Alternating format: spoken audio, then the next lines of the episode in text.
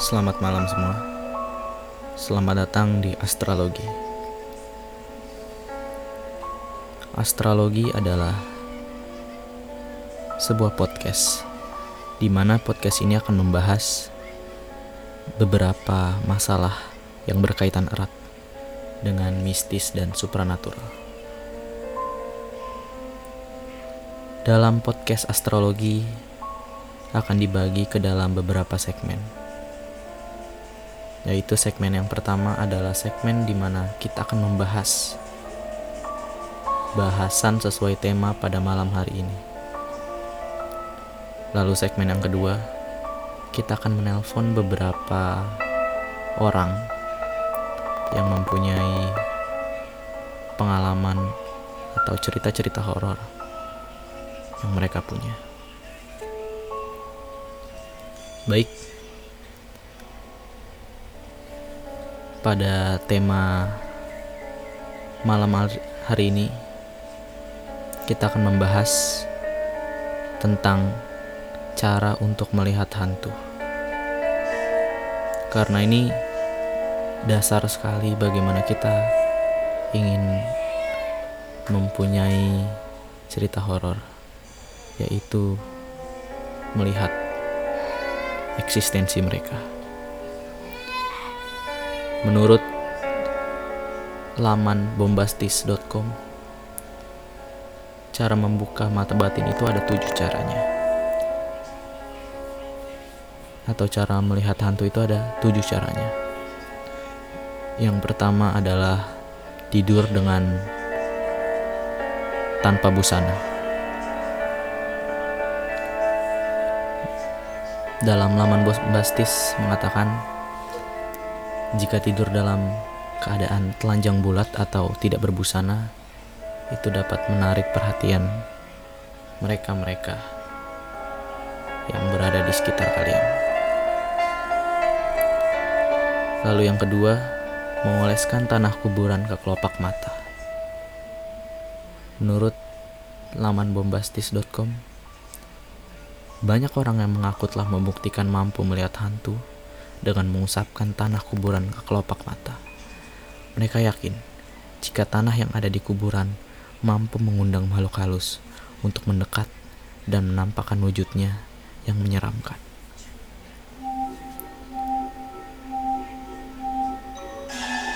Tanah kuburan dipilih sebagai salah satu media melihat hantu karena terletak di kuburan.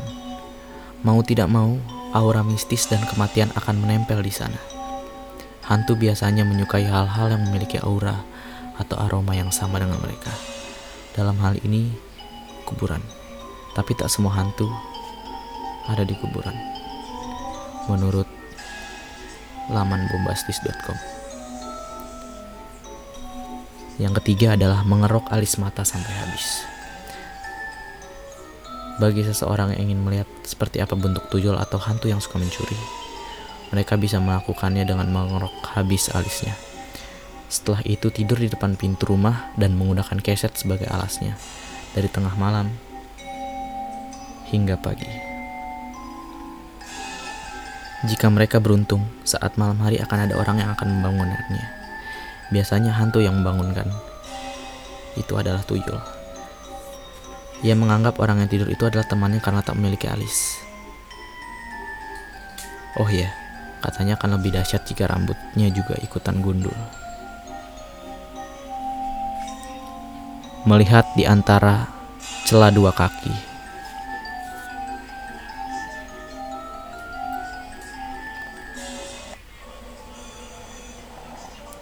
Jika ingin melihat hantu, maka coba menengok ke belakang dan melihat di antara dua kaki. Banyak orang telah membuktikan jika mereka melakukan itu di tempat angker, hantu akan nampak dengan sangat jelas. Tapi saat menoleh dan tak melihat dari selangkangan, mereka kembali tak terlihat. Kebiasaan ini ternyata tak hanya dilakukan di Indonesia saja. Beberapa orang luar negeri juga telah mempraktikkan hal yang sama. Mereka biasa datang ke kuburan dan mempraktikkan aksi ini untuk mampu melihat hantu. Yang kelima adalah bermain jelangkung. Jelangkung adalah salah satu permainan pemanggil roh atau hantu asli Indonesia. Biasanya permainan ini menggunakan boneka yang nantinya akan disuruh untuk mengatakan nama dan diwawancarai aneh-aneh. Katanya saat bermain jelangkung, orang ada di sana haruslah ganjil. Hal ini dilakukan agar nanti jelangkungnya akan menggenapi.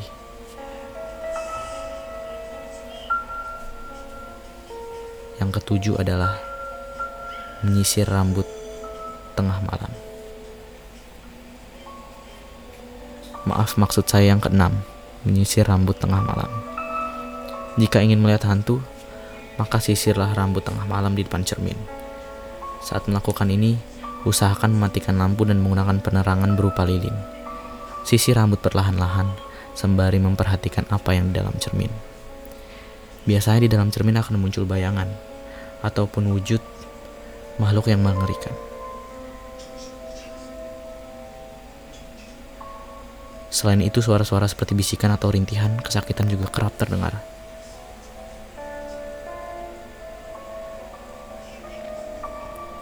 Banyak orang membuktikan hantu dengan cara ini meski tak semuanya berhasil. Yang terakhir adalah membuka mata batin.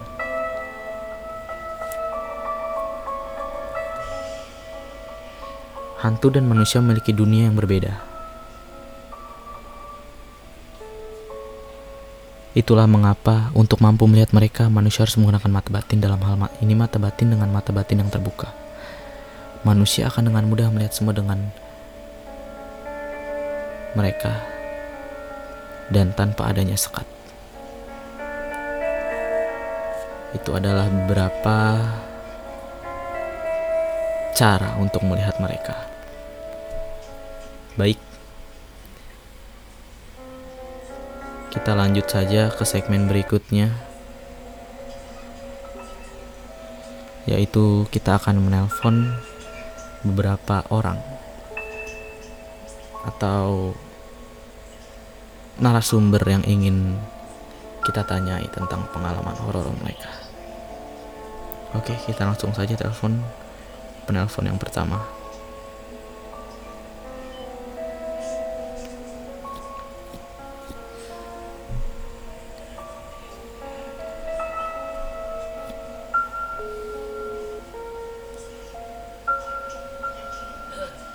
Halo. Halo, Halo. halo kak. Iya. Dengan siapa dan bisa disebutkan? Guys, sebelumnya perkenalkan nama gue tinggal di daerah Jakarta, tepatnya Jakarta Selatan. Oke, so far. Makasih banget udah pengen cerita. Eh, bisa ceritain sedikit gak masalah pengalaman horornya? Jadi pengalaman yang pernah gue rasain selama gue tinggal di sini tuh banyak banget. It's been since when I was kid. Jadi sejak gue kecil, gue sering banget ngerasain keanehan-keanehan yang ada di sini. Jadi gue langsung mulai aja cerita pertama kali gue bisa ngerasainnya. Iya, iya. Waktu itu, oh ya, sebelumnya kalian mesti tahu hal-hal yang terjadi sama gue itu selalu terjadi di bulan Ramadan. Gue Sekarang bulan kenapa, Ramadan loh. Oleh sebab itu gue nggak percaya yang namanya setan tuh dibelenggu lah di bulan Ramadan tuh gue nggak percaya. Sekarang bulan Ramadan loh.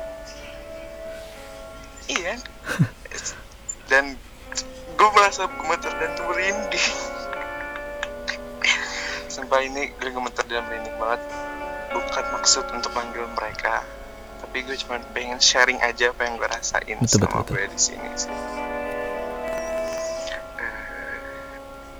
Langsung aja nih ya, bro.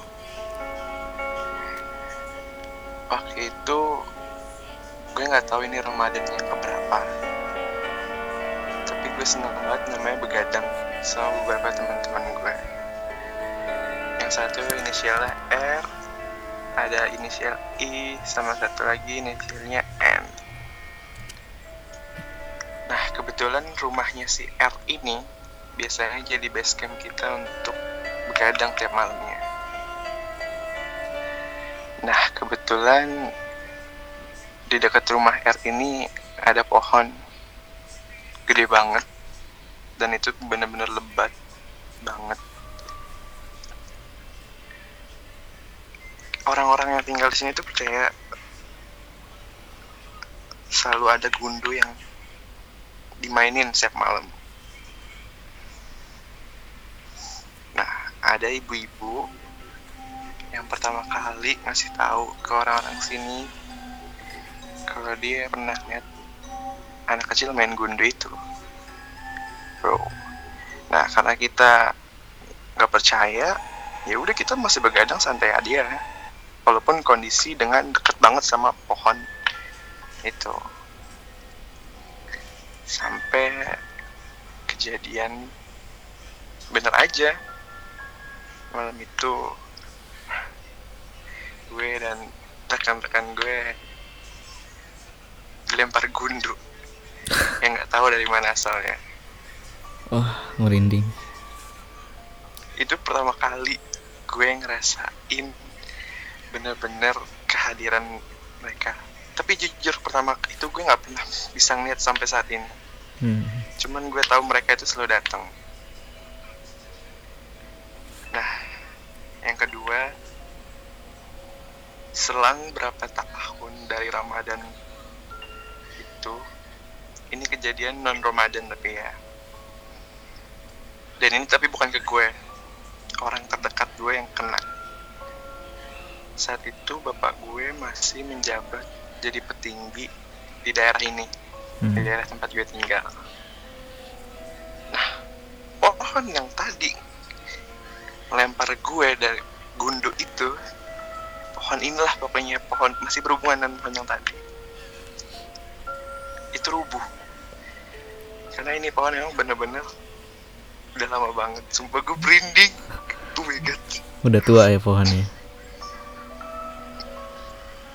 ini pohon rubuh. Bapak gue bikin laporan lewat foto. Karena dia petinggi jadi dia harus bikin laporan. Karena pohon itu eh, bikin beberapa kerusakan buat rumah-rumah warga sampai dari bapak gue pulang foto itu pohon. Ibu gue langsung lihat itu foto. Padahal ibu gue nggak ke lokasi loh nggak ke lokasi datang buat ngeliat itu pohon walaupun rumah gue emang deket banget. Tapi ibu gue nggak pernah datang untuk ngeliat pohon yang jatuh itu. Oh untuk sekedar berita itu pohon jatuhnya bener-bener sehabis sholat subuh. Itu bener-bener habis sholat subuh lanjut. Tadi nyampe rumah. Ibu gue langsung ngatur itu. Percaya gak percaya? Ibu gue 50-50 sadar dengan dirinya sama sadar sama penunggu pohon itu. Satu harian full itu ibu gue nangis. Tapi dia masih sadar itu dirinya. Tapi dia selalu nangis. Merinding. Nggak tahu kenapa.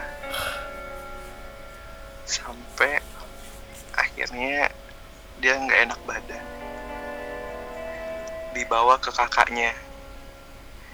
Kebetulan kakaknya udah almarhum. Tapi waktu itu ibu gue minta dikerokin. Nah kakaknya ini cukup pintar dalam hal-hal mistis. berhubungan dengan dunia mereka. Wah ya, ya. dia tanya lo kenapa nangis? Dilihat dilihat dilihat ternyata ibu gue di badannya nggak sendiri satu. Oh, merinding penunggu dari pohon itu ternyata udah setengah masuk ke mak gue saat itu. Langsung lama nggak lama langsung dikeluarin. Diajak bicara dulu untuk tenang karena dia ngaku bahwa rumahnya itu udah nggak ada karena rumahnya pohon yang tadi. Yang roboh itu ya? pohon yang ambruk. Jadi merasa kehilangan rumah gitu. Jadi langsung dibalikin lagi sama kakak ibu gue untuk jadi tempat tinggal yang baru. Tuh. nah ini tadi dua hal yang tadi berhubungan sama pohon. Oke. kalau dua hal ini berhubungan langsung sama satu sosok yang mungkin kalau kita bicara saat ini bisa hadir juga kali ya. Wah, karena mungkin masih nunggu di daerah sini saat ini. Waduh. ini kejadian tahun sebelum ke gue. Sebelumnya teman gue si R ini ini si R ini punya saudara. Saudaranya ini udah nikah. Nah berarti eh, si R punya saudara si R punya saudara suaminya saudaranya si R gitu oke lah ngerti ya Nah, suaminya saudara si R ini tinggal di dekat gang yang posisinya benar-benar deket banget dari rumah gue.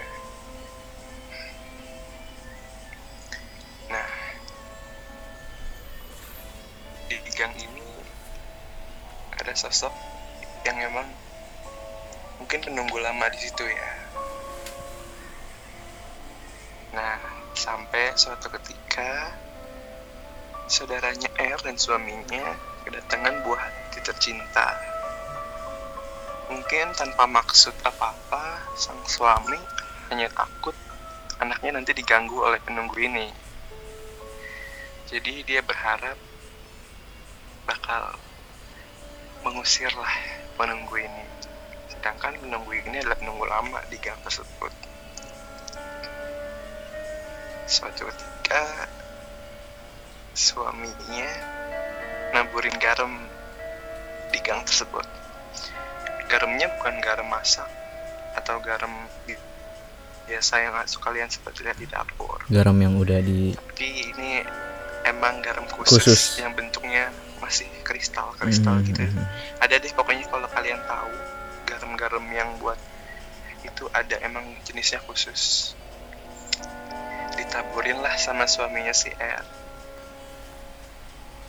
Kebayang nggak betapa marahnya nunggu dari gang tersebut tanpa menunggu lama suami dari saudara saya ini merasa bahunya sakit. Setelah ditanya di bawah tukang urut nggak ada masalah apa-apa. Namun ketika dibawa ke seorang Habib yang bisa membantu dalam kondisi tersebut dia ditanya sama Habib tersebut. Ini ente kenapa nih? Ditanya gitu.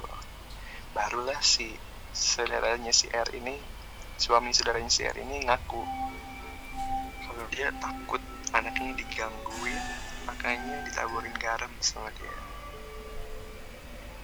Habibnya nyoteh lagi. Wah ente salah nih.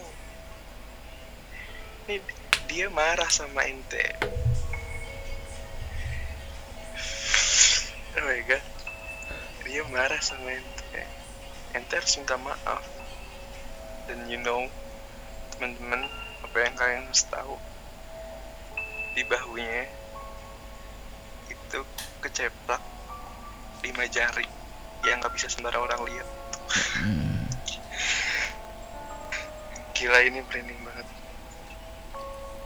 jadi di bahu saudara suami R itu.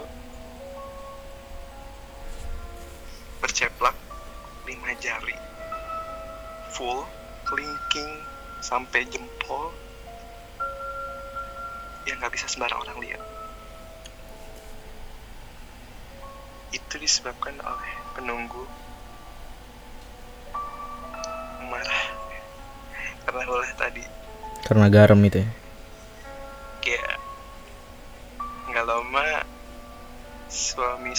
Saudaranya si R ini akhirnya dianjurkan untuk minta maaf. Hmm. dan hidup berdampingan lah ibaratnya. Karena emang sejujurnya menurut gue pribadi juga dia nggak terlalu ganggu sih si penunggu ini. Karena jujur jarang banget terlihat di depan siapa pun. Mungkin karena saat itu dia cemas kedatangan buah buah hati takut digangguin makanya dia melakukan hal gegabah seperti itu. Udah. Itu yang ketiga. Kita move ke keempat. And ini terakhir. Bener-bener terakhir. Oh enggak terakhir. Masih ada lagi nanti. Ini kejadian keempat dan gue rasain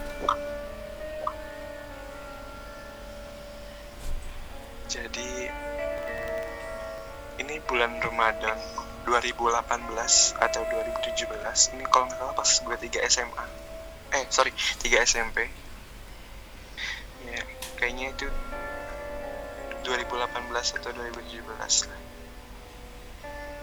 Gue masih percaya sampai 2018 bahwa mereka yang hidup di dunia lain itu akan dibelenggu pada saat bulan suci ini.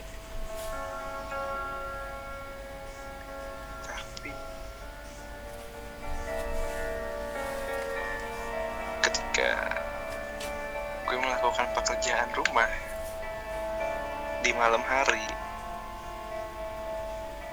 Ini gue bener-bener random banget saat itu karena gue nggak punya waktu di siang. Gue nyuci baju di malam hari. Nah gue nyuci itu di atas rumah. Jadi gue punya tempat cuci sendiri di atas rumah. Yang kebetulan menghadap ke gang tempat penunggu tadi. Wah, gitu. Aduh. ini bener-bener kayak percaya nggak percaya sih.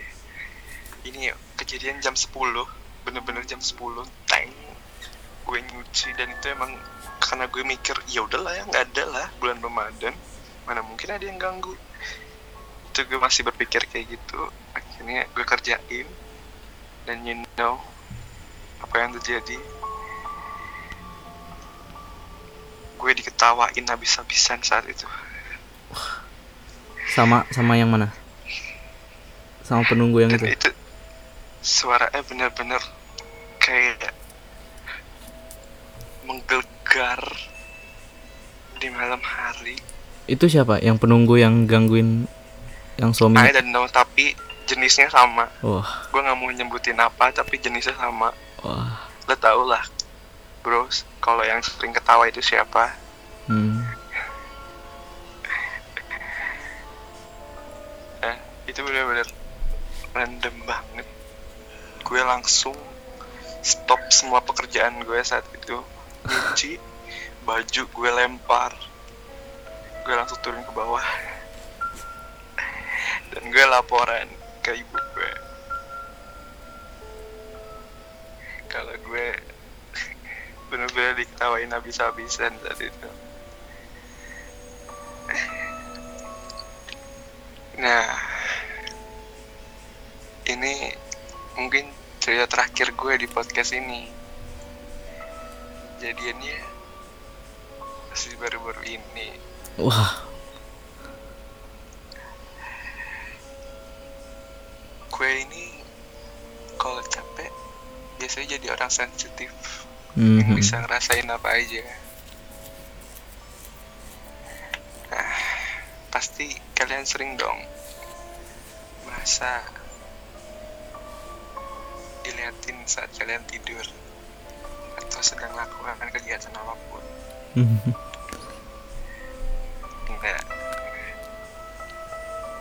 Ini bener-bener random banget ini first time gue bener-bener sebegitu detailnya sama sosok ini.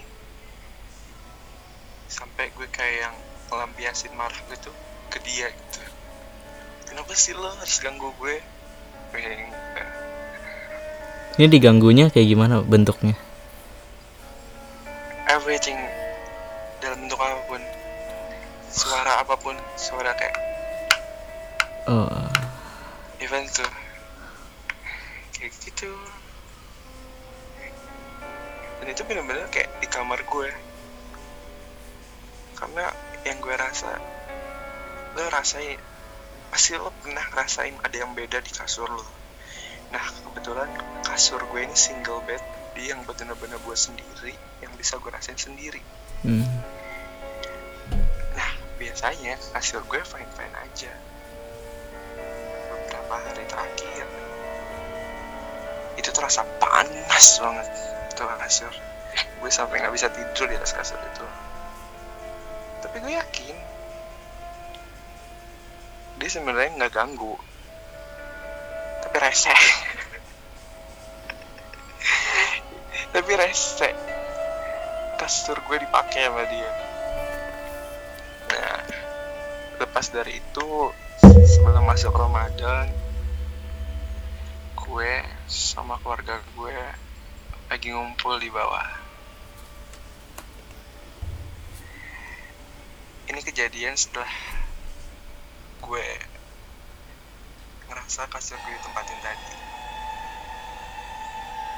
Beberapa terakhir setelah kejadian itu di atas rumah gue ini kan bentuknya kayu ya atasnya dan itu khas banget kalau ada orang jalan Bunyi ya, bunyi. gimana, itu pasti bunyinya kayak dek Hmm.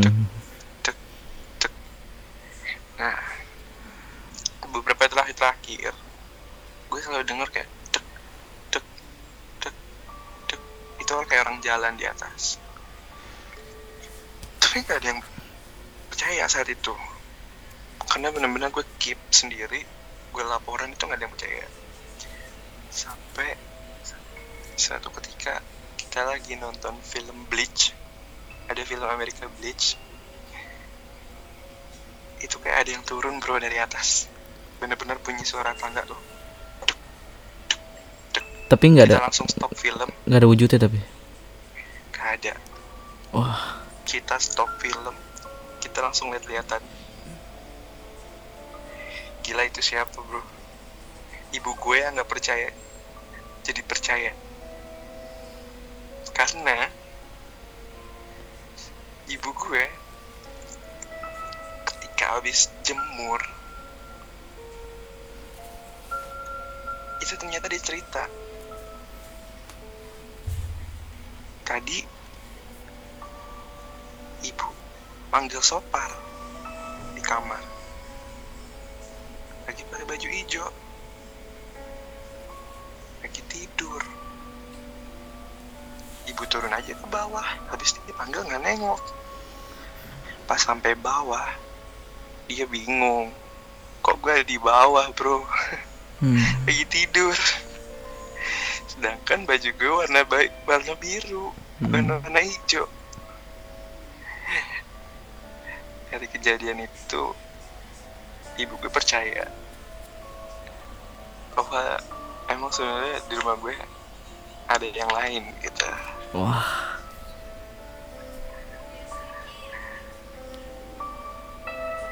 nah gila sih. ini yang terakhir. Sebelum puasa mungkin tradisi semua orang untuk nyekar ke makam. Benar-benar. namun karena covid-19 ini kita keluarga gue terutama nggak bisa jenguk ke makam siapa pun walaupun itu dekat kita satu hari sebelum puasa ini benar-benar banget. Itu gue merinding sumpah gue merinding. Itu tuh rumah gue bener-bener bau kembang mawar. Bener-bener semerbak wanginya dan itu selalu gue yang pertama kali nyium. Entah kenapa gue yang pertama kali nyium. Barulah beberapa anggota keluarga gue juga merasakan. Nah dari situlah kita sekeluarga sepakat bahwa sebenarnya itu adalah bentuk keluarga gue yang udah nggak ada. Namun karena keterbatasan yang tidak tidak bisa menjenguk mereka di makam mereka makanya mereka menghadirkan kita di rumah ini. Gitu bro. Dia datang ya ke situ ya. Jadi karena nggak nggak dijengukin jadi dia main ke situ ya. ya mungkin karena kita nggak bisa jenguk jadi mereka yang jengukin kita Gokil gokil. Menarik sih pengalamannya. Itu kalau tadi yang eh, Sofar bilang nge diliatin itu kayak perasaan ngeliatin gitu ya. Itu tuh kayak bener-bener pengalaman yang sering sih kalau itu sih. nah Itu kayak iya itu paling sering banget Paling sering itu. gue sering dengar temen gue tapi gue selalu bisa ngerasain itu ketika gue capek doang hmm, hmm, karena sensitif ya, even gue capek. nggak capek itu gue nggak bakal bisa Hmm, bener-bener. kalau gue capek pasti ada aja aura aura yang mengganggu seperti contohnya ngeliatin dan beberapa hal gitu Mhm. Oke. Menarik pengalamannya. Oke. Udah, Sofar? oke thank you bro Oke, makasih ya Sofar atas pengalaman yang telah dibagikan ke kita semua. Semoga dapat pengalaman lagi yang lebih menarik. oke Oke, makasih Sofar.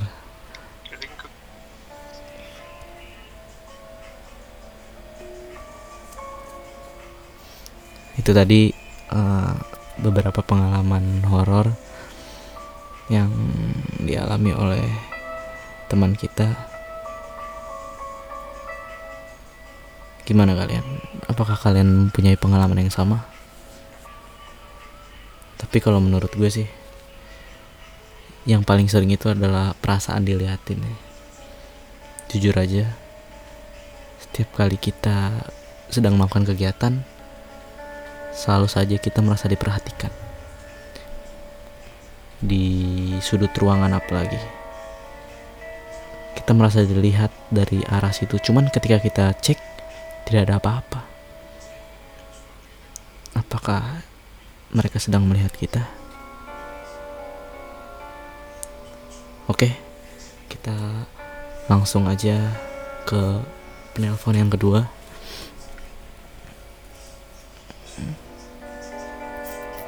Kita akan telepon penelpon yang kedua.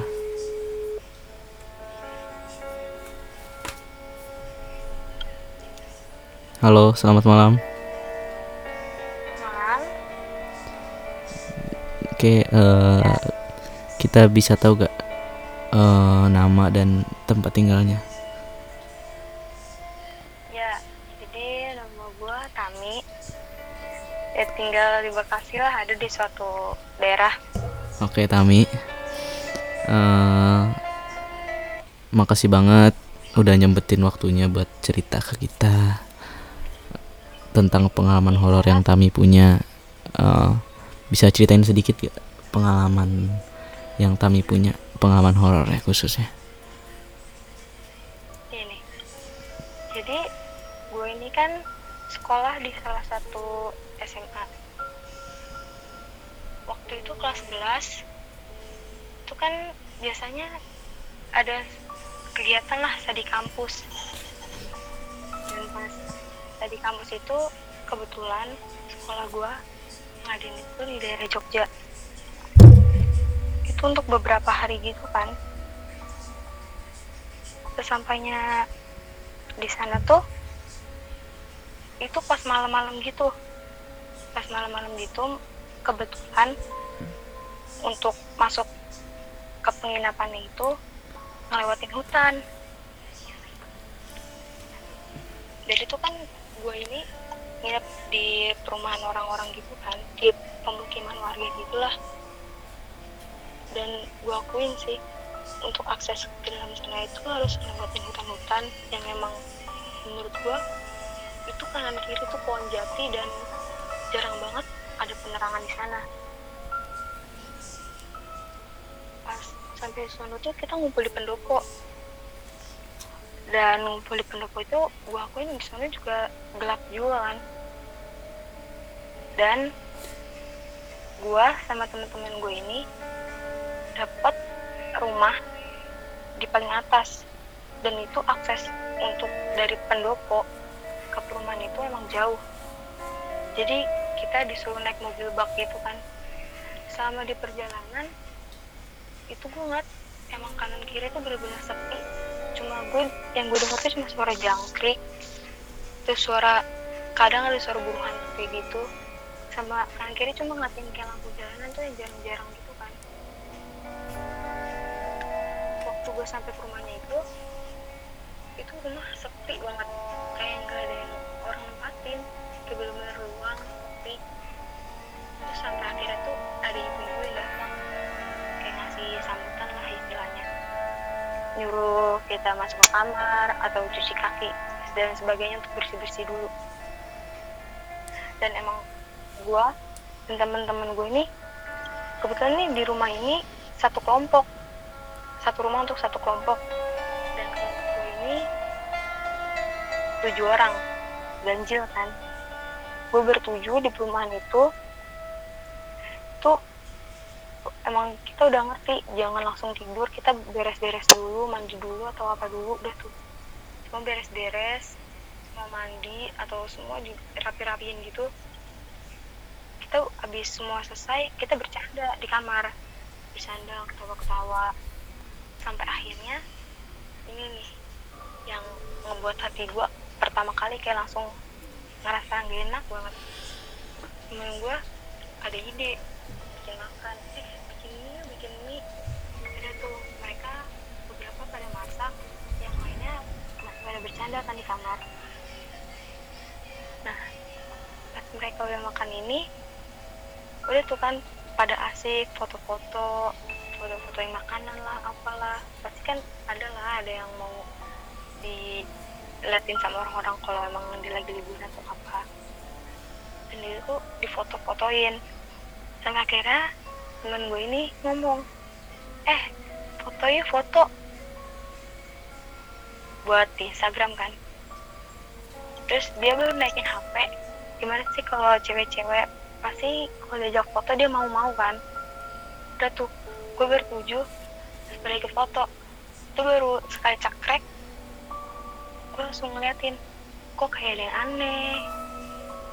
Dan pas gue lihat ternyata tuh di belakang gue ada sosok hitam yang gue nggak tahu mukanya gimana. Gue cuma ngeliat tuh sosok hitam. Karena emang kebetulan mata gue minus jadi tuh nggak terlalu jelas ngeliat muka dia kayak gimana. Kan yang gue tuh cuma sosok hitam ada di belakang gue di atas gue gitu kayak di belakang. Gue langsung diem. Muka gue langsung kayak tegang gitu. Terus langsung bilang eh gue nggak ikut foto ya gue nggak ikut foto. Udah tuh. Terus temen gue ini kayak ngeliatin gue diem. Terus dia juga ngomong gue juga deh nggak ikut foto. Nah, temen gue suka pada ngomong gini ah nggak asik masa nggak pada mau foto sih? Ih udah lah nggak usah. Kira tuh nggak jadi foto nggak dilanjutin kan pokoknya. Dan selama itu gue nggak ngomong sama teman-teman gue apa yang gue rasain. Gue cuma diem. Terus temen gue kayak masih pada bercanda gitu. Berlima ini tuh bercanda sedangkan gue berdua tuh diem gitu loh. Saling lihat-lihatan tapi nggak berani ngomong apa yang kita rasain masing-masing karena kayak nggak mau teman-teman pada tahu gitulah temen gue ini masih pada bercanda. Gue sesekali bolak balik kan buat HP gue ini dicas jadi tuh gue bolak balik buat HP terus balik lagi ke mereka gitu gitu dan pas mau ambil HP ini harus ngeliat kayak ngelewatin jendela gitu kan kalau udah korden. Dan sesekali tuh gue ngeliat kayak ada yang lagi berdiri kan di situ. Lagi-lagi nggak kelihatan mukanya kayak cuma putih tapi yang ini tuh putih dia kayak madep ke depan gitu nggak madep ke gua. Terus gue langsung diem dong. Ini apa lagi? Gue mikir ini apa lagi gue cuma bisa tuh kayak gue cuma bisa istighfar doang kan. Gue istighfar terus terusan. Terus akhirnya temen gue tuh kayak bercandain gue yaudah tuh gue udah mulai lupa sama yang itu. Ibu ibu yang punya rumah masuk masuk kamar kayak ngetok-ngetok. Terus kita bukain pintu kan. Si ibu ini ngomong itu kamar yang di sebelah dipakai juga ya sama bantal-bantalnya guling-gulingnya selimutnya juga. Jangan sampai nggak ada yang dipakai jadi tuh kebetulan tuh di dalam rumah itu ada dua kamar yang disediain buat kita gitu loh. Dan kita tuh cuma nempatin satu kamar awal yang maunya bertujuh. Karena emang kamar satu ini kan luas banget gitu. Jadi muatlah bertujuh. Tapi tuh si ibu ini minta dua-duanya ditempatin. Udah tuh teman gue nanggepin dong. Oh iya bu nanti ini cuma bercanda doang kok. Nanti kalau udah selesai kalau mau tidur balik lagi. Gitu kan. Ibunya oh ya udah bercandanya jangan lama-lama ya. Udah malam soalnya dia ngomong kayak gitu kan. Ya udah tuh ibunya pergi kita masih bercanda. Sampai akhirnya udah malam gua gua berempat gue berempat nih sama temen gue di kamar yang gede. Dan temen gue yang bertiga di kamar yang kecil yang satu lagi. Dan gue yang berempat ini tuh rebutan biasalah cewek rebutan kasur kayak gitu. Gue nggak mau di pojok jendela gue nggak mau di situ kan. Dan temen gue ada yang di situ tuh. Dan kebetulan pas saat itu tuh gue tidur cepet banget.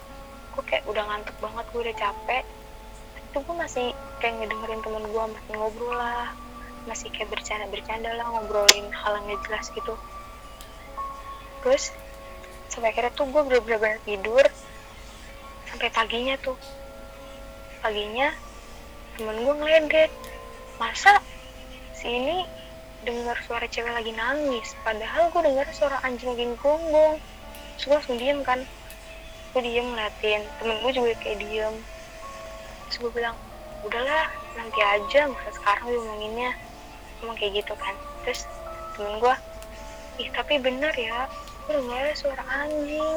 Terus gue bilang eh udah nggak usah diomongin nggak usah diomongin. Udah tuh kayak temen gue temen gue juga tahu lah ya kayak gimana posisinya. Udah tuh di situ tuh keesokan paginya uh, pas pagi tuh kayak ada kegiatan tapi nggak ada yang mencurigakan gitu kan buat gue nggak ada yang buat gue gimana gitu. Akhirnya tuh ada kegiatan tuh dari jam 10 atau jam 12 siang gitu ya. Sampai jam 3 dan balik ke rumah itu kira-kira setengah jam lagi bakal pergi buat uh, beli oleh-oleh gitu kan. Nah kan kita bertujuh nih kamar mandi ada dua. Tapi tuh ngerasa kayak waktu nggak cukup untuk setengah jam. Jadi tuh kita buru-buru uh, kayak saling nggak mikirin sama satu, sama lain gitu lah. Kayak mikirin diri sendiri. Kan ini udah siap nih. Udah buru-buru salat temen. Temen gue tuh ngomong katanya udah ditungguin kan. Dan gue pakai sepatu kan tapi gue pakai sepatu tuh masih santai gitu lah temen gue pada buru-buru.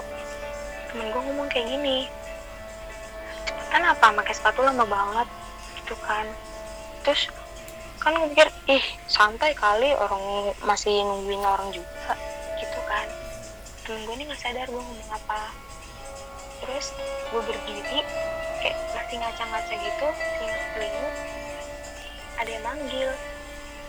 Kami gitu kan terus gue nyaut dong. Iya. Nama temen gue iya. Terus itu tuh langsung diem gitu. Kayak nggak ada yang ngomong terus ngomong. Gue manggil nama temen gue itu kan. Karena itu tuh suara tuh persis kayak temen gue terus gue manggil nama dia. Terus temen gue ngomong kayak gini. Lah dia belum mereka belum berangkat. Terus gue bingung dong mereka siapa? Terus gue bilang siapa yang berangkat itu si dia sama teman gue satu lagi. Tadi dia ngomong sama gue kalau dia mau berangkat duluan ke bis soalnya nunggu kalian lama. Terus diem dong. Nah itu yang manggil gue siapa? Nah gue nggak tahu deh. Tapi suaranya mirip. Gitu kan gue langsung tuh. Gue langsung gak enak banget. Ya gimana ya gue yang dipanggil? Gue panik dong. Terus gue bilang sama teman gue lu dengar lu dengar kan apa yang gue dengar ya gue dengar dia manggil nama nama lu. Gue langsung kayak duh tenang tenang. Terus teman gue ini ngomong teman gue satu lagi eh coba deh cek di kamar. Mungkin dia masih di kamar kali belum berangkat. Teman gue ngeceknya di kamar. Lalu dia nggak ngeliat ngeliat terus dia keluar lagi. Nggak ada. Di rumah udah sepi kok. Dia ngomong gitu kan. Langsung oh. Bener-bener pikiran gue udah kacau banget tuh terus gue langsung ngomong sama teman gue dia buru-buru cat tutup pintunya kunci-kunci langsung berangkat gitu kan. Dan selama di jalan tuh diem. Kayak nggak mau lu gue tuh masa ya gue ini panggil gue ini panggil kayak gitu. Kayak terus itu temen gue ngomong tapi tadi beneran gue denger suaranya dia gue, gue juga ngomong dong gue juga gue denger suara dia. Terus salah kali gue bilang sama temen gue yang dibilangin katanya dia udah berangkat kan. Gue bilang salah denger kali dia belum berangkat dia masih di rumah. Terus temen gue ngomong coba aja nih lihat di bis dia udah udah ada apa enggak? Kalau nggak ada berarti dia di rumah. Itu kan. Udah tuh gue langsung buru-buru dua hari gue ke bis. Sampai di bis bener mereka berdua udah ada udah duduk. Udah Hmm. duduk kan. Hmm. bisa ngeliatin lah kok lu udah di sini sih? Gue ngomong dong. Terus dia ngomong ya nungguin lu lama. Ya udah gue dia duluan aja. Soalnya juga nggak betah nungguin lu kalian pada lama gitu kan. Langsung diem. Terus temen gue ngomong tadi kita dengar suara lu manggil nama Tami. Terus ah apaan orang gue di sini dari tadi sama dia udah lama lah gue di sini. Dia ngomong gitu. Itu dong suka. Aduh udah kacau banget. Terus temen gue masih nanya-nanya. Yang yang gue kira dia manggil gue tuh dia nanya-nanya. Emang tadi suaranya mirip kayak gue dia mah di belakang terus gue bilang udah udah nggak usah lah nggak usah nggak usah nggak usah ntar aja. Jangan di sini masih deket gue gituin kan. Karena emang itu tuh bener-bener dia manggil nama gue gue udah aduh udah nggak habis pikir deh terus tapi di jalan di tengah jalan mau keluar temen gue yang manggil nama gue ini yang gue kira dia dia ini diem diem terus. Sepanjang jalan tuh diem terus. Kayak pusing sakit gitu. Terus gue langsung bilang dong eh dia kenapa? Terus gue ngomong nggak tahu deh sakit kali. Menanya dong lu kenapa? Dia ngomong capek udah semua badannya. Di situ temen gue panik.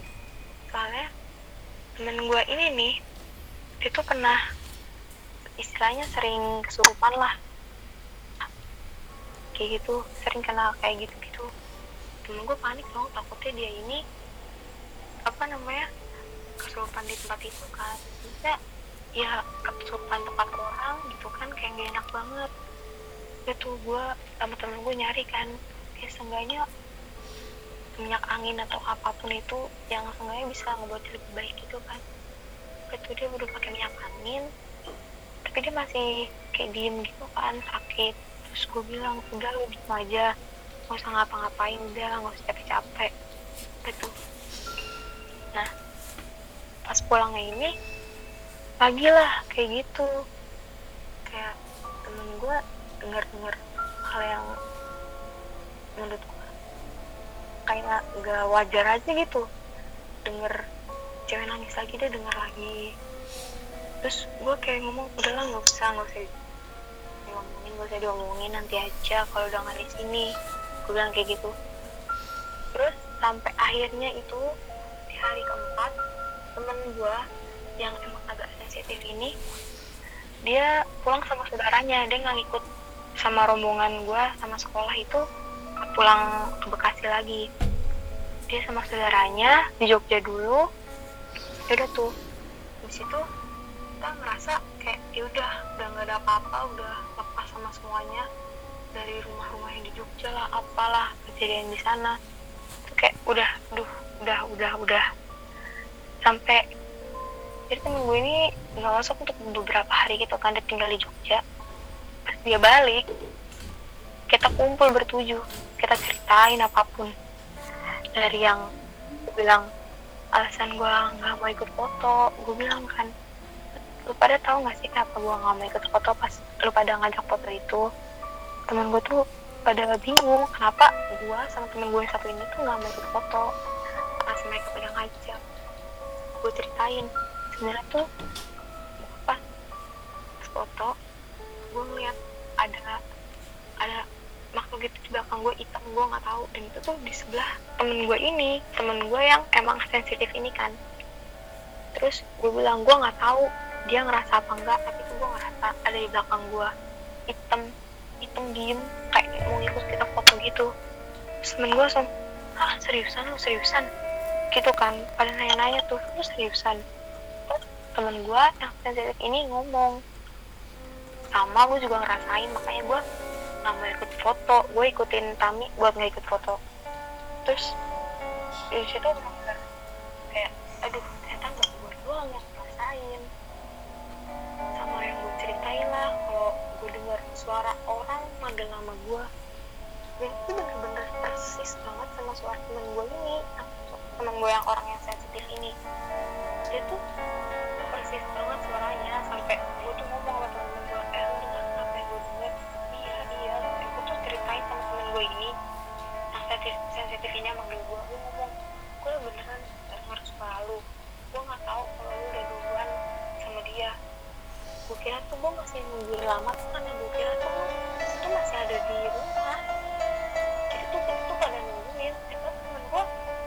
tuh baru ngomong kalau lu tuh udah duluan itu gue kaget dong. Gue bilang gitu gitu. Terus tunggu tunggu ngomong seriusan ya gue tuh udah ngomong sama dia lama banget. Jadi tuh gue tuh udah di bis tuh udah lama banget. Terus gue kayak mikir aduh sampai sekarang tuh gue masih suka mikir siapa yang udah lama gue di situ. Mhm. sampai akhirnya temen gue juga yang dia ngomong dengar suara cewek nangis ternyata tuh emang dia juga dengar suara cewek nangis. Dia cuma ngomong suara anjing gonggong. Itu biar temen gue ini nggak takut. Mhm. sedangkan dia ngedengerin suara yang sama. Dan temen gue ini dan temen gue tuh juga baru cerita kalau temen gue ini eh jadi tuh temen gue yang denger suara cewek nangis ini dia tuh sempet bilang kalau dia tuh pegel kakinya tuh kayak pegel banget gitu kayak kram gak bisa ngapa-ngapain. Dan temen gue sensitif ini tuh dia baru bilang kalau emang pasti ngomong pegel itu lagi ada yang ngegelendotin dia kayak ada yang ngelukin kakinya dia kan. Wah. itu temen gue udah nangis dong gila di situ itu bener-bener suasana di kelas tuh langsung sunyi banget langsung Hmm. diem. Kita bertujuh tuh bener-bener serius banget ceritain kayak gituan. Mhm. terus sampai sekarang tuh temen gue kayak mau nangis tapi gak bisa gitu kayak Hmm. takut dan sampai sekarang sih itu sih itu nggak bisa gue lupa banget Pengalaman paling udah setahun lalu gitu pengalaman paling Nah. horor tuh ya. Menarik, menarik, menarik. Iya. Udah, udah oke. Wah, yang penala pengalamannya Tami bikin merinding ya. Apalagi karya wisata gitu ya. Di iya tempat lagi orang gitu. pariwisata, pengen liburan tiba-tiba Iya. malah ketemunya hal kayak gitu Emang apalagi di tempat orang gitu kan yang kita nggak tahu itu ada apa aja sebelumnya dan udah terjadi apa Kita aja nggak kita tahu nggak tahu. nah iya kan kita nggak tahu itu tempat apa Iya. maksudnya kita nggak tahu emang sejarah awalnya Iya tuh benar-benar. gimana itu sih yang paling seru Oke, terima kasih banget nih Tami udah nemenin kita selama sama-sama. berapa menit setengah jam kita udah teleponan. Terima kasih banget Tami atas ceritanya. Semoga lu dapat pengalaman yang lebih horor lagi. Maka- Waduh. Iya, Makasih ya Tami. iya sama-sama. Oke. Baik, itu tadi adalah pengalaman dari orang kedua. Kita langsung saja telepon ke orang yang ketiga ya. Apakah akan semenarik cerita orang pertama dan orang kedua? Kita coba teleponnya.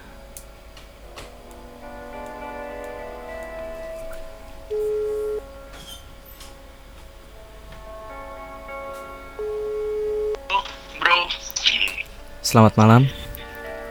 selamat malam bro. Kita bisa tahu gak eh, nama dan tempat tinggalnya di mana nih? Apa? Kita bisa tahu gak nama sama tempat tinggalnya di mana? Ah, dengan Nuril di Jakarta. Oke. Terima kasih banget Nuril udah nyempetin waktunya buat eh, cerita pengalaman horor sama kita. Eh, coba ceritain sedikit eh, pengalaman horor apa yang paling berkesan gitu dalam hidup lo. Ah, jadi tuh gua waktu itu pernah ini bro, apa? Ah, silat Heeh, silat. di sekolahan gitu malam-malam sama sanggar gua. Sanggar silat. Sanggar silat gua, gua latihan silat di sebuah sekolah yang uh, gede dan bisa dibilang tuh uh, mistisnya kuat banget di situ gitu kan di sekolah itu. di sekolah itu Sekolahnya udah terkenal karena hal-hal mistis begitu apa gimana? sudah terkenal di kalangan masyarakat setempat Oh, oke oke oke. jadi waktu itu gua latihan gitu kurang uh, jam 10 malam terus tiba-tiba uh, pelatih gua nih guru silat gua dia ke pojok tempat ada uh, di pojokan tiba-tiba gerak-gerak sendiri bro Itu apa itu yang gerak-gerak sendiri? kayak ngelawan kayak ada makhluk yang pengen gabung latihan Hmm. tapi dia uh, caranya dengan cara maksa Hmm. Terus terus uh, abis itu karena gua gua kan di situ di sanggar itu bisa dibilang sebagai senior gitu Hmm. Uh, tiba-tiba guru gua tuh kayak uh, langsung narik gua ke pojok itu dan ngajak uh, berdialog gitu Ber dia ini minta ngobrol-ngobrol gitu ya. ya dia minta ngajakin ini uh, gua suruh ngajarin dia beberapa gerakan silat Oh, gimana caranya kan? iya jadi tuh gua disuruh ngajarin aja ngomong sendiri tanpa gua bisa ngelihat uh, ben- bentuknya dia kayak gimana kayak gimana gitu Ntar kalau lo udah jelasin terus tiba-tiba dia nggak ngikutin gerakan lo gimana? Kan lo nggak lihat. Kan karena gua nggak tahu gitu kan uh, takut juga gitu kan. Takut Hmm. terjadi apa-apa. Kira gua nolak. Dan akhirnya tuh gua balik ke tempat duduk lagi tuh. Terus nggak lama tuh guru gua kayak kayak orang ke masukan gitu bro. Hmm. jadi dia kayak nah, tadinya tuh sendiri. Terus dia kayak kan gue nolak nih nggak mau ngajarin dia. Terus dia kayak manggil pasukannya gitu untuk nyerang guru gua ini. Oh. Dan akhirnya kita memutuskan untuk berhenti latihan silat di situ dan besokannya besokannya nih eh guru gua ngajakin gua ke situ Ke tempat yang tadi itu. Iya, besokannya nih, iya. Ke tempat eh, itu malam-malam karena kan gue yang ditarik waktu itu kan semalam Hmm. itu. Terus gue nggak mau tuh gue nolak ajakan guru gue. Akhirnya guru gue datang sendirian ke tempat itu. dan pulang-pulang pulang balik dari tempat itu kembali ke sanggar silat gua dia eh, kesambet kesambet itu kayak ketempelan jadi Hmm. tuh diikutin terus tuh jadi malah akhirnya sanggar silat gua angker juga gitu kan Hmm, ke bawah gitu ya. ke bawah Eh, kan eh, sanggar silat gua sanggar silat betawi nih ada ondel-ondel segala macam di situ Wah, itu pernah ada cerita juga pas uh, beberapa temen gue yang nginep itu ngelihat ondel-ondelnya jalan sendiri bro wah merinding. Wah merinding. Serius. serius bro Wah merinding. kan uh, Sanggara tuh base campnya tuh kayak gubuk gitu ya Hmm. kayak rumah-rumah itu kan rumah-rumah Betawi gitu Hmm. itu temen gue ngelihat ondel-ondel muter sendiri bro jalan sendiri Wah merinding merinding malam-malam merinding. kacau Terus terus terus.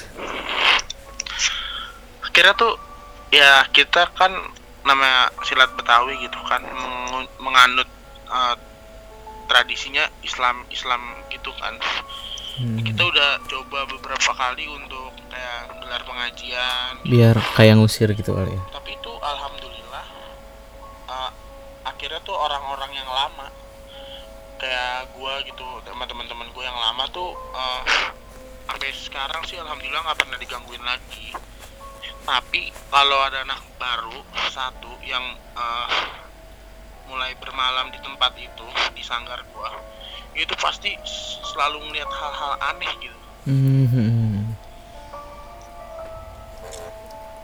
Oh, merinding sih itu. Ondel-ondel jalan sendiri. On- itu ondel-ondelnya dorong speaker juga gak? kenapa Ondel-ondelnya dorong speaker juga gak? nggak ondel-ondel doang muter sendiri Kirain sambil dorong speaker juga.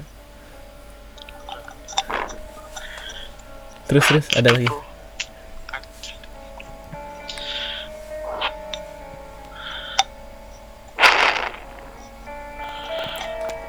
Ada lagi pengalaman yang bikin lo Untuk saat ini sih itu saja.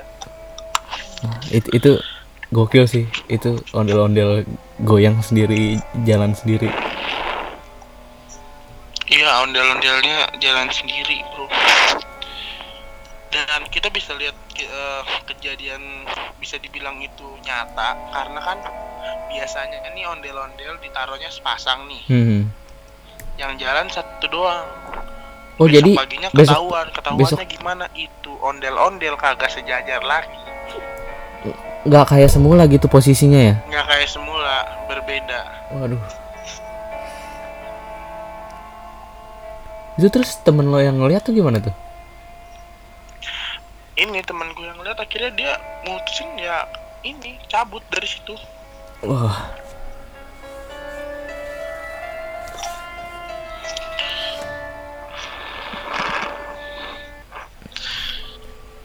itu kalau bisa bisa dibilang sih emang lokasi sanggar gue tuh kayak uh, dekat-dekat pemukiman warga tapi itu ada se- se- sebuah kebun kosong hmm. Biasanya tuh tempat-tempat orang main bola gitu-gitu kan buat bocah-bocah akhirnya di di sanggar ada kayak saungnya gitu di Hmm. situ. Nah itu dijadiin base camp buat tempat gua ngumpul sih biasanya. Nah makanya tuh uh, rada-rada horor juga sebenarnya. Ah itu parah sih. Yang menarik bagi gue itu sih ondel-ondel jalan sendiri itu pasti orang yang ngelihat itu sampai sekarang pasti langsung nggak bakal bisa ngelupain itu. Ondel-ondel yang diem Iya. ondel-ondel yang diem aja tuh serem gitu. Orangnya tuh sempet uh, trauma sih yang pasti trauma. Itu dia ceritanya ke anak-anak sendiri tuh uh, tiga hari setelah kejadian kurang lebih. Trauma dia ada ketakutan sendiri gitu. Hmm. tapi sekarang sih udah baik-baik aja. Alhamdulillah deh kalau dia udah baik-baik aja. Tapi setelah ini nggak ada lagi cita-cita selama lo latihan lagi di Sanggar? Kalau untuk saat ini sih eh, gua gua gua sendiri nih eh, kayak udah udahlah gitu maksudnya Hmm. kan gua juga udah lama eh, silat. Udah dikenal gitu ya? jadi kayak udah akrab mungkin ya, ak- kenal ya bisa dibilang kayak gitu sih bro. Benar-benar Oh. segitu aja apa? Gimana? Oke segitu aja. Oke. Terima kasih banget Nuril. Eh, ada yang mau disampaikan aja gak atau ada pesan-pesan pokoknya buat teman-teman semua yang mendengarkan podcast ini eh, lu semua harus percaya bahwa hal gaib itu ada. Eh, benar-benar. kita hidup di dunia ini bukan cuma satu dimensi tapi masih banyak dimensi-dimensi lain yang kasat mata yang kita nggak bisa melihat kita orang biasa nggak bisa melihat itu kayak biasa.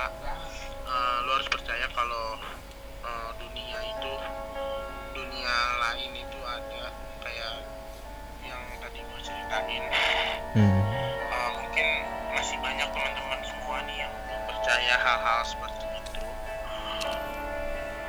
Tapi gue sendiri sih gue percaya itu ada. Tapi kita juga sebagai manusia yang diciptakan lebih sempurna itu kita tidak boleh takut dengan hal-hal seperti itu. Benar-benar karena kalau kita takut mereka bahkan bisa menyerang kita bisa menakut-nakuti kita lebih dari uh, kemampuan mereka gitu jangan sampai uh, kita manusia diri kita dikuasai oleh hal-hal seperti itu. Ya benar-benar benar. Oke itu aja. Itu aja bro. Oke, terima kasih banget nih Nuril nih eh, atas partisipasinya telah bercerita mengenai pengalaman horornya. Eh, dengar-dengar Nuril juga punya podcast nih, dengar-dengar apa nih punya podcast juga. ya ada podcast saya namanya podcast gue Oke, saksikan di Spotify cari aja Jigur TV oke, mantap mantap. Oke, terima kasih Nuril atas partisipasinya telah meluangkan waktu untuk membagikan eh, cerita-cerita horornya. Semoga lu dapat cerita yang lebih horor lagi. Terima kasih ya. Gak usah, gak usah dapet cerita horor. Oke, Nuril, terima kasih. Terima kasih bro. Terima kasih banyak ya. Sam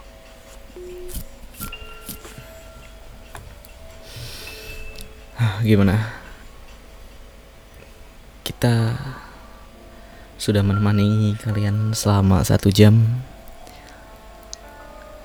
Apakah kalian merinding selama mendengarkan podcast dari astrologi? Atau mulai percaya dengan keberadaan mereka? Atau kalian masih belum percaya. Itu semua tergantung kepada kalian. Dan podcast ini hanya hiburan semata bagi kalian yang mendengarkan podcast ini. Kami mohon maaf apabila ada salah-salah kata atau ucapan kita. Eh, Kurang lebihnya mohon maaf. Terima kasih telah mendengarkan astrologi dan selamat malam.